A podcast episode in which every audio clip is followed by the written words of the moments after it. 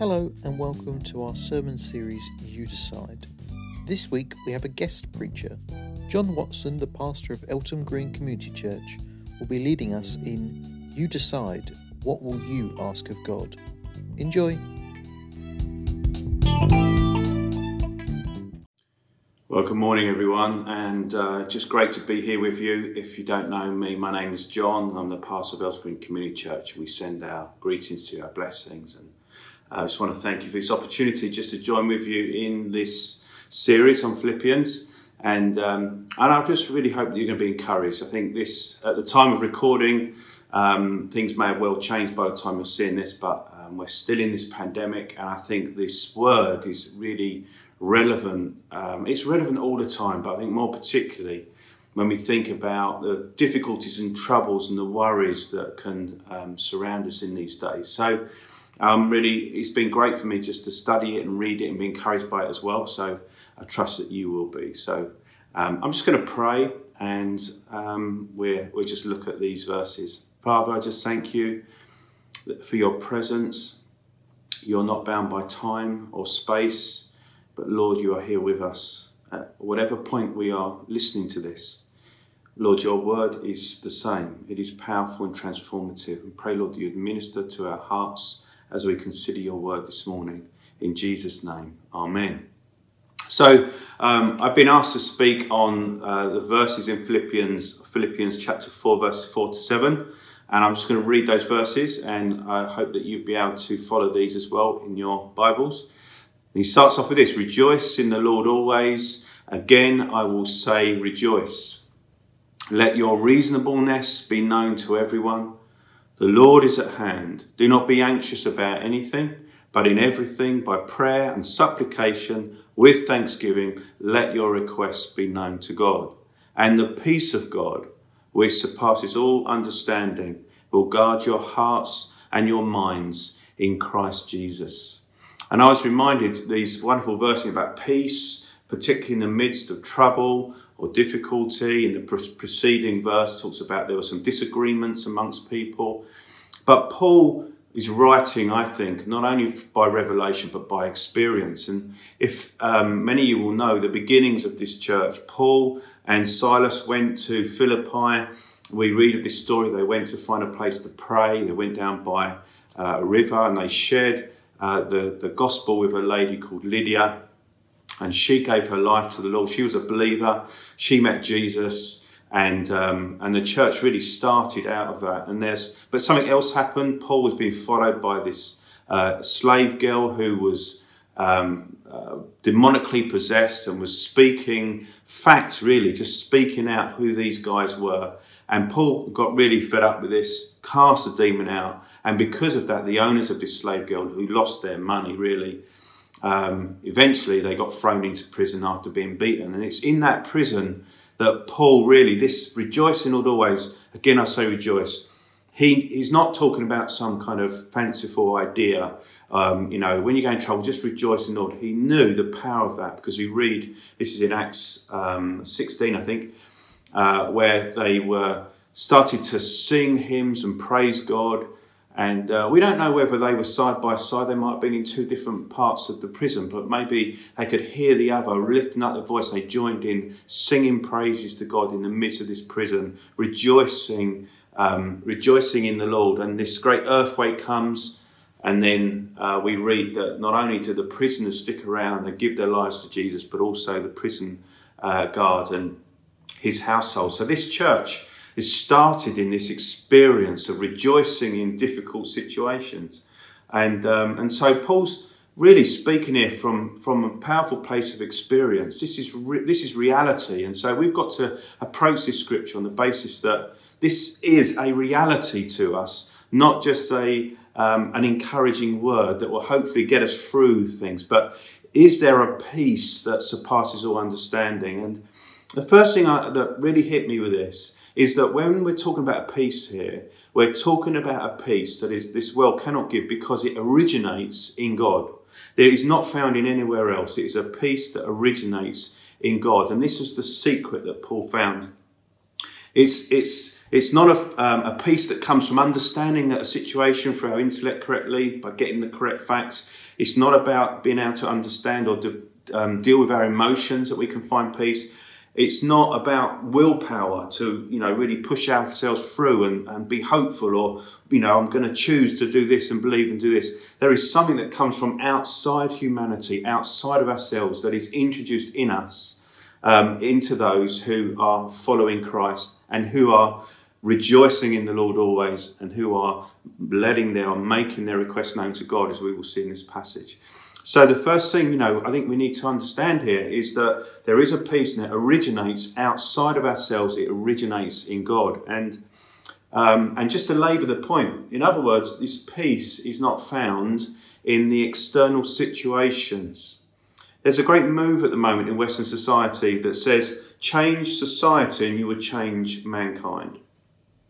But the gospel is change mankind and you would change society. In other words, change the heart of man and you would change the way man operates. And um, but what we so what we find is is that we can be trying to change our situation, our even our society, or change our um, external things. If we can get them right, if we can push that away, if I can change that, then I will find inner peace, or I will find a rest, a peace in my in my heart. But that's not what the gospel is. The gospel actually is, you know, you can find a peace internally independent of your situation. And, um, and I think what this is really starting to get the scriptures full of this, but in this passage you can see underlying this is, is essentially this. We need to embrace suffering as a gift from God. And we could go into many other passages. We can look at James, it says, Count it all joy when you fall into various um, troubles, difficulties, sufferings. Um, and you can look at that passage and begin at James. But um, I wanted to just take a real life situation just to explain this. Been really encouraged by a um, just the story of the church in Iran, and I think that we in the UK, in, in us, in wherever we're in St Paul's Grace at Mary Cray or Orpington or Eltham or London, wherever we may hail from, that we can learn something from these dear saints in Iran. Iran is one of the most oppressive nations for Christians. It has the highest number of executions anyway, generally, not still talking about Christians, um, although um, we know that when you're found to be a Christian, then particularly if you're a woman, tend to be raped, uh, beaten, and then um, possibly or probably killed. And so this is a very oppressive nation, but it is actually the fastest growing church in the world. And you've got to ask yourself, what is it that with such oppression on the outside, these saints are finding a peace on the inside?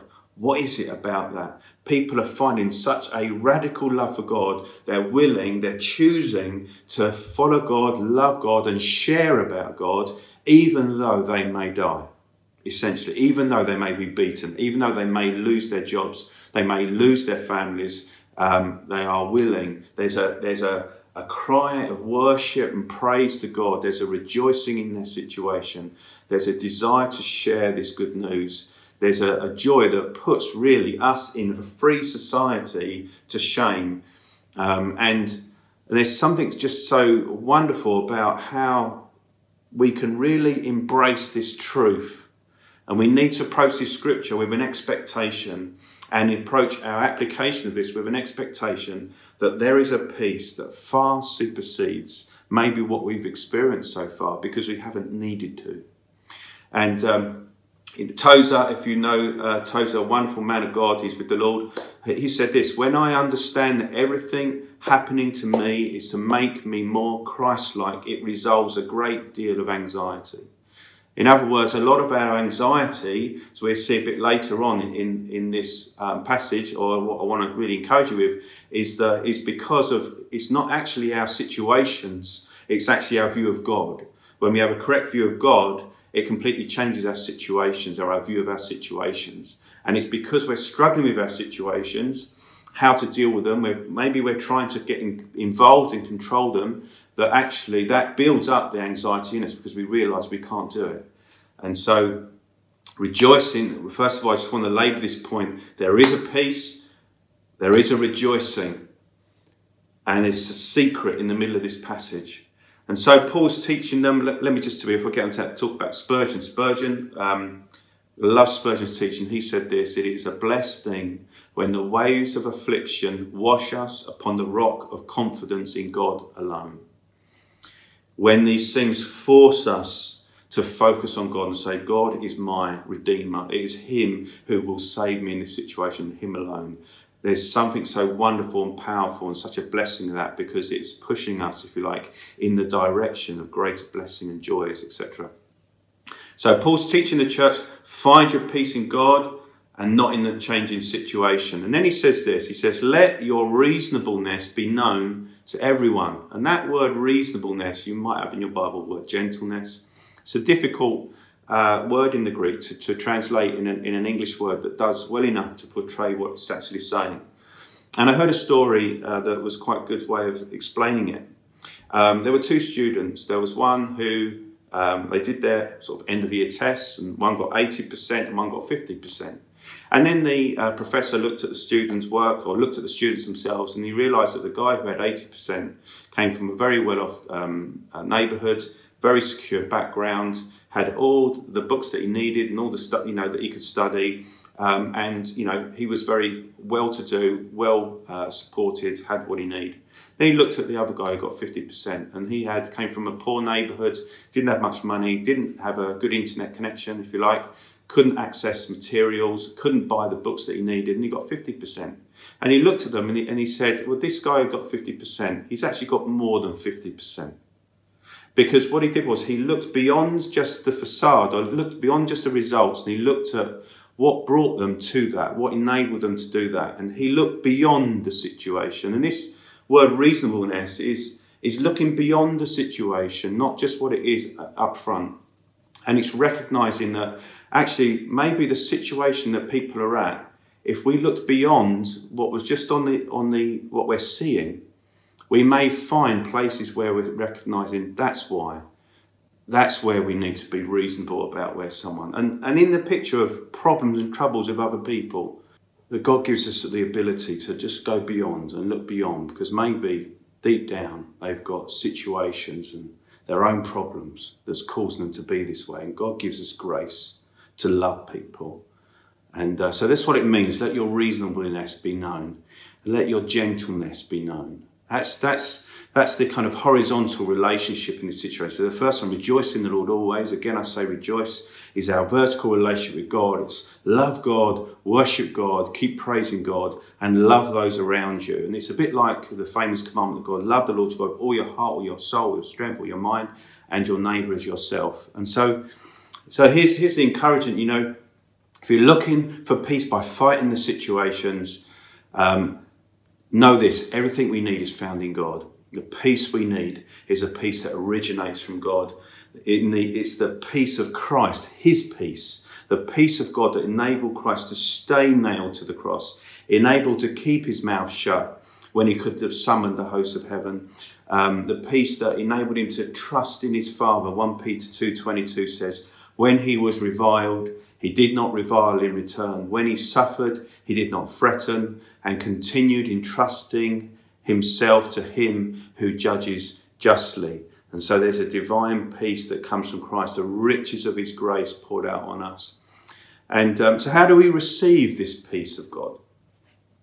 And this is what Paul says. He says here, The Lord is at hand. Do not be anxious about anything, but in everything, by prayer and supplication with thanksgiving, let your requests be made known to God. By prayer, supplication, and thanksgiving, let your requests be known to God. And this is what I want us to focus on in this sense. You can look into those words and you can, you know, really dive deep into them. But um, here's the thing I think I want to encourage by no intensive breaking through, no great ministry required, no pushing against the darkness, no reeling off scripture upon scripture. All these things are wonderful and have their place. But here we see the simplicity of a child's response to their father Make your anxiety and worries known to God.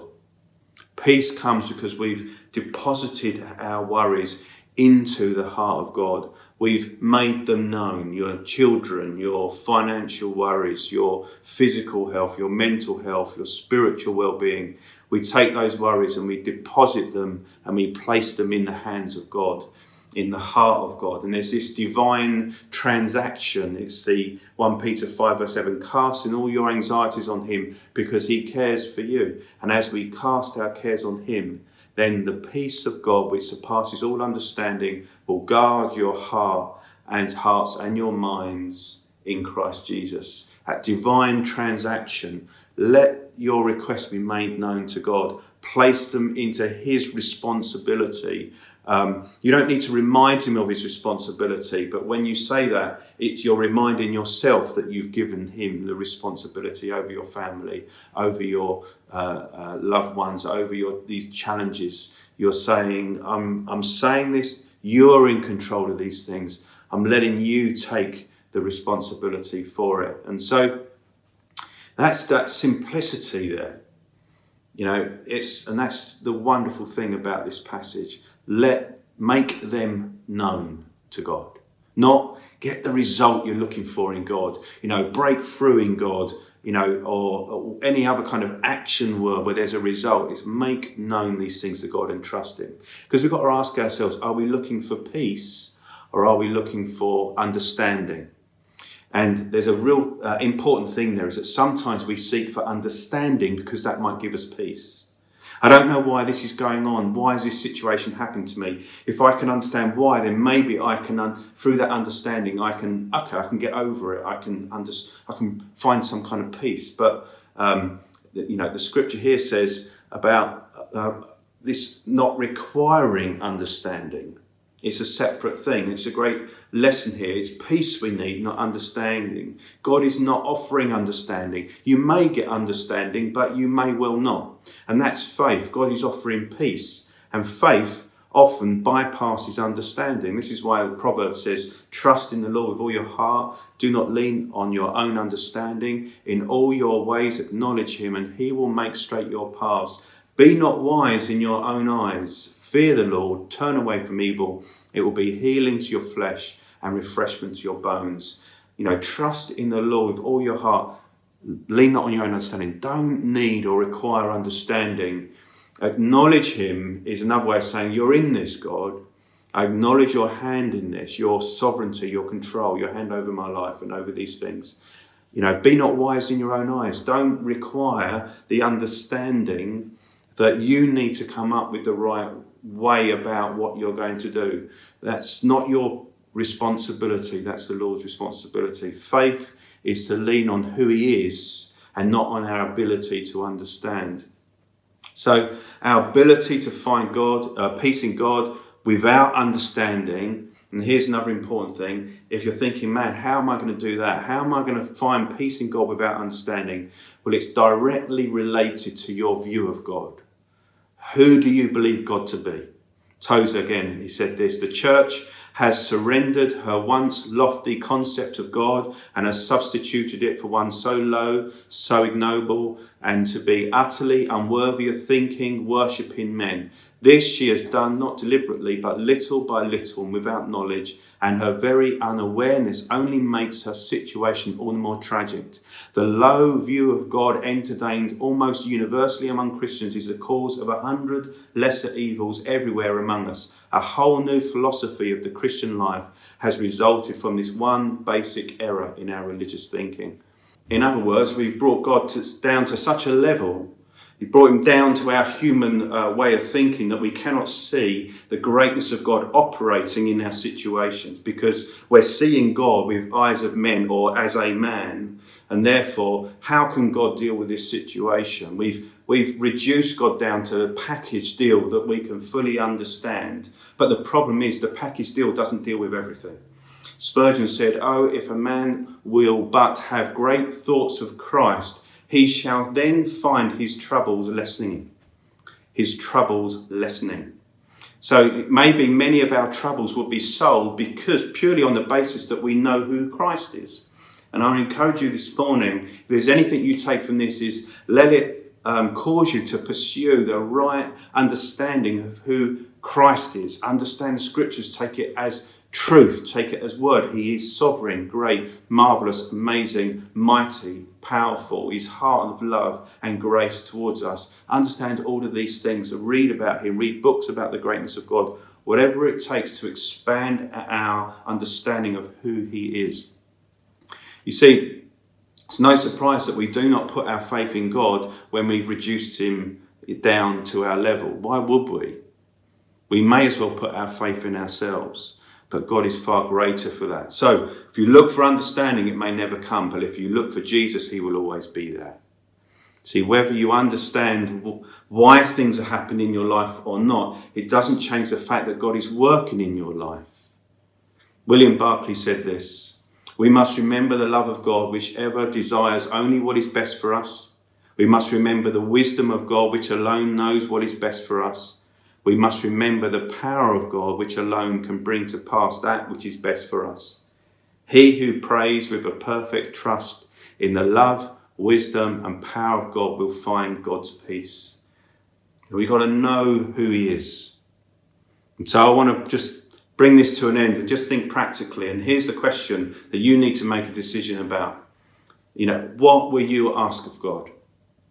You know, ask of God, you know, make known these foes and woes to God. T.D. Jakes once said, Don't pray about your problem people, pray for them. You know, who knows what blessing you have been brought into uh, this situation to provide for those people. God has chosen you to be the one who stands in the in the gap, in the trouble. That that's what you're feeling because place you there because you are the means of blessing and transformation that's coming to those, but also coming to you. We are always transformed by what God is doing through us. That's the first thing. Make these things known to God. The simplicity of this, of just saying, God, I'm placing these things in your hand. I'm going to pray for these people. If it's people, if it's situations, I'm just going to bring them to you.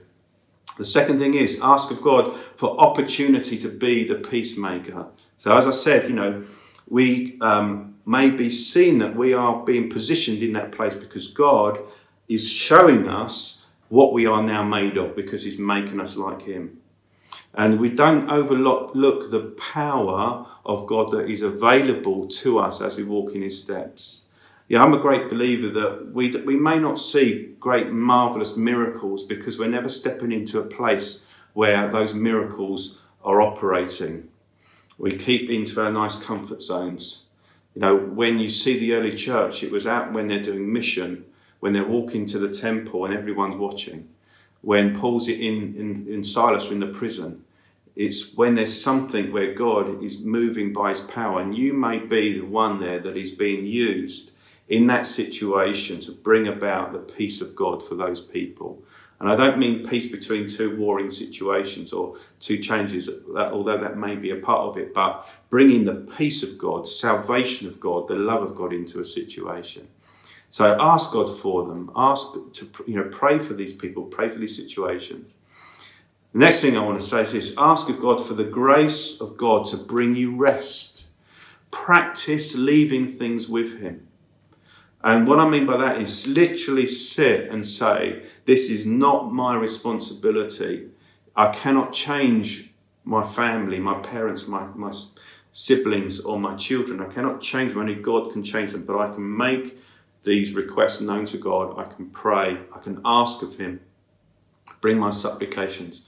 Um, and in the midst of that, in that rest, rejoice in the Lord, worship the Lord, Worship is, a, is an expression of faith and of love and of reliance on the Lord. As we praise God, we allow everything else just to be left in His hands. So we're not, you know, there are times for intercession, there are times where the Lord may lay a burden on you, but I'm talking about this whole thing of the process of depositing our worries.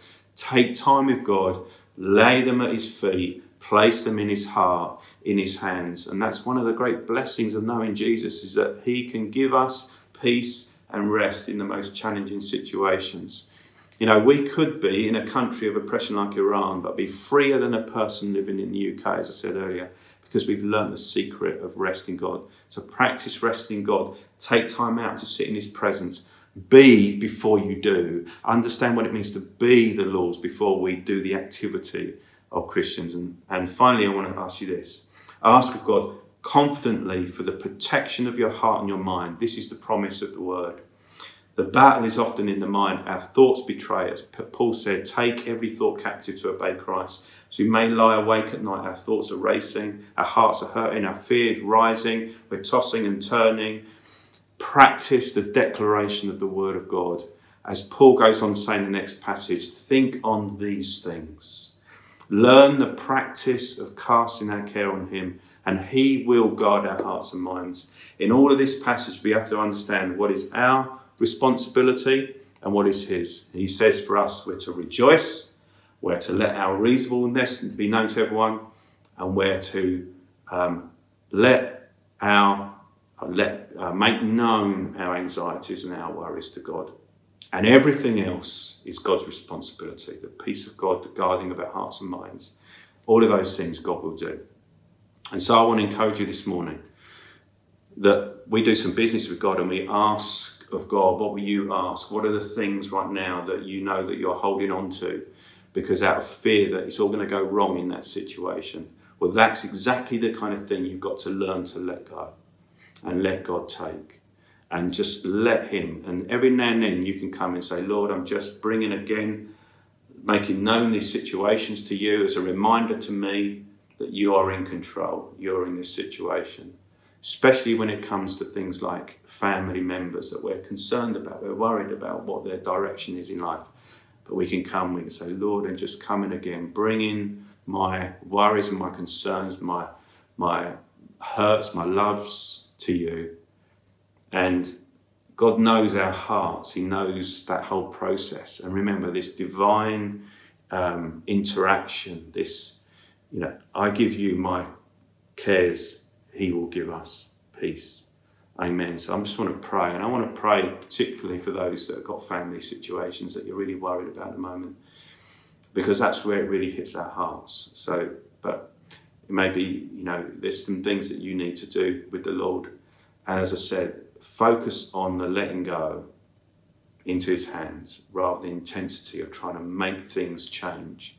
Let God do the change. So let's pray, Father. I just want to pray that you will come and minister to hearts. I want to pray particularly for those that are in, living in fear and anxiety and worry because of maybe family members or situations amongst family that they cannot feel they can control. But Lord, will you help them to make these things known to you?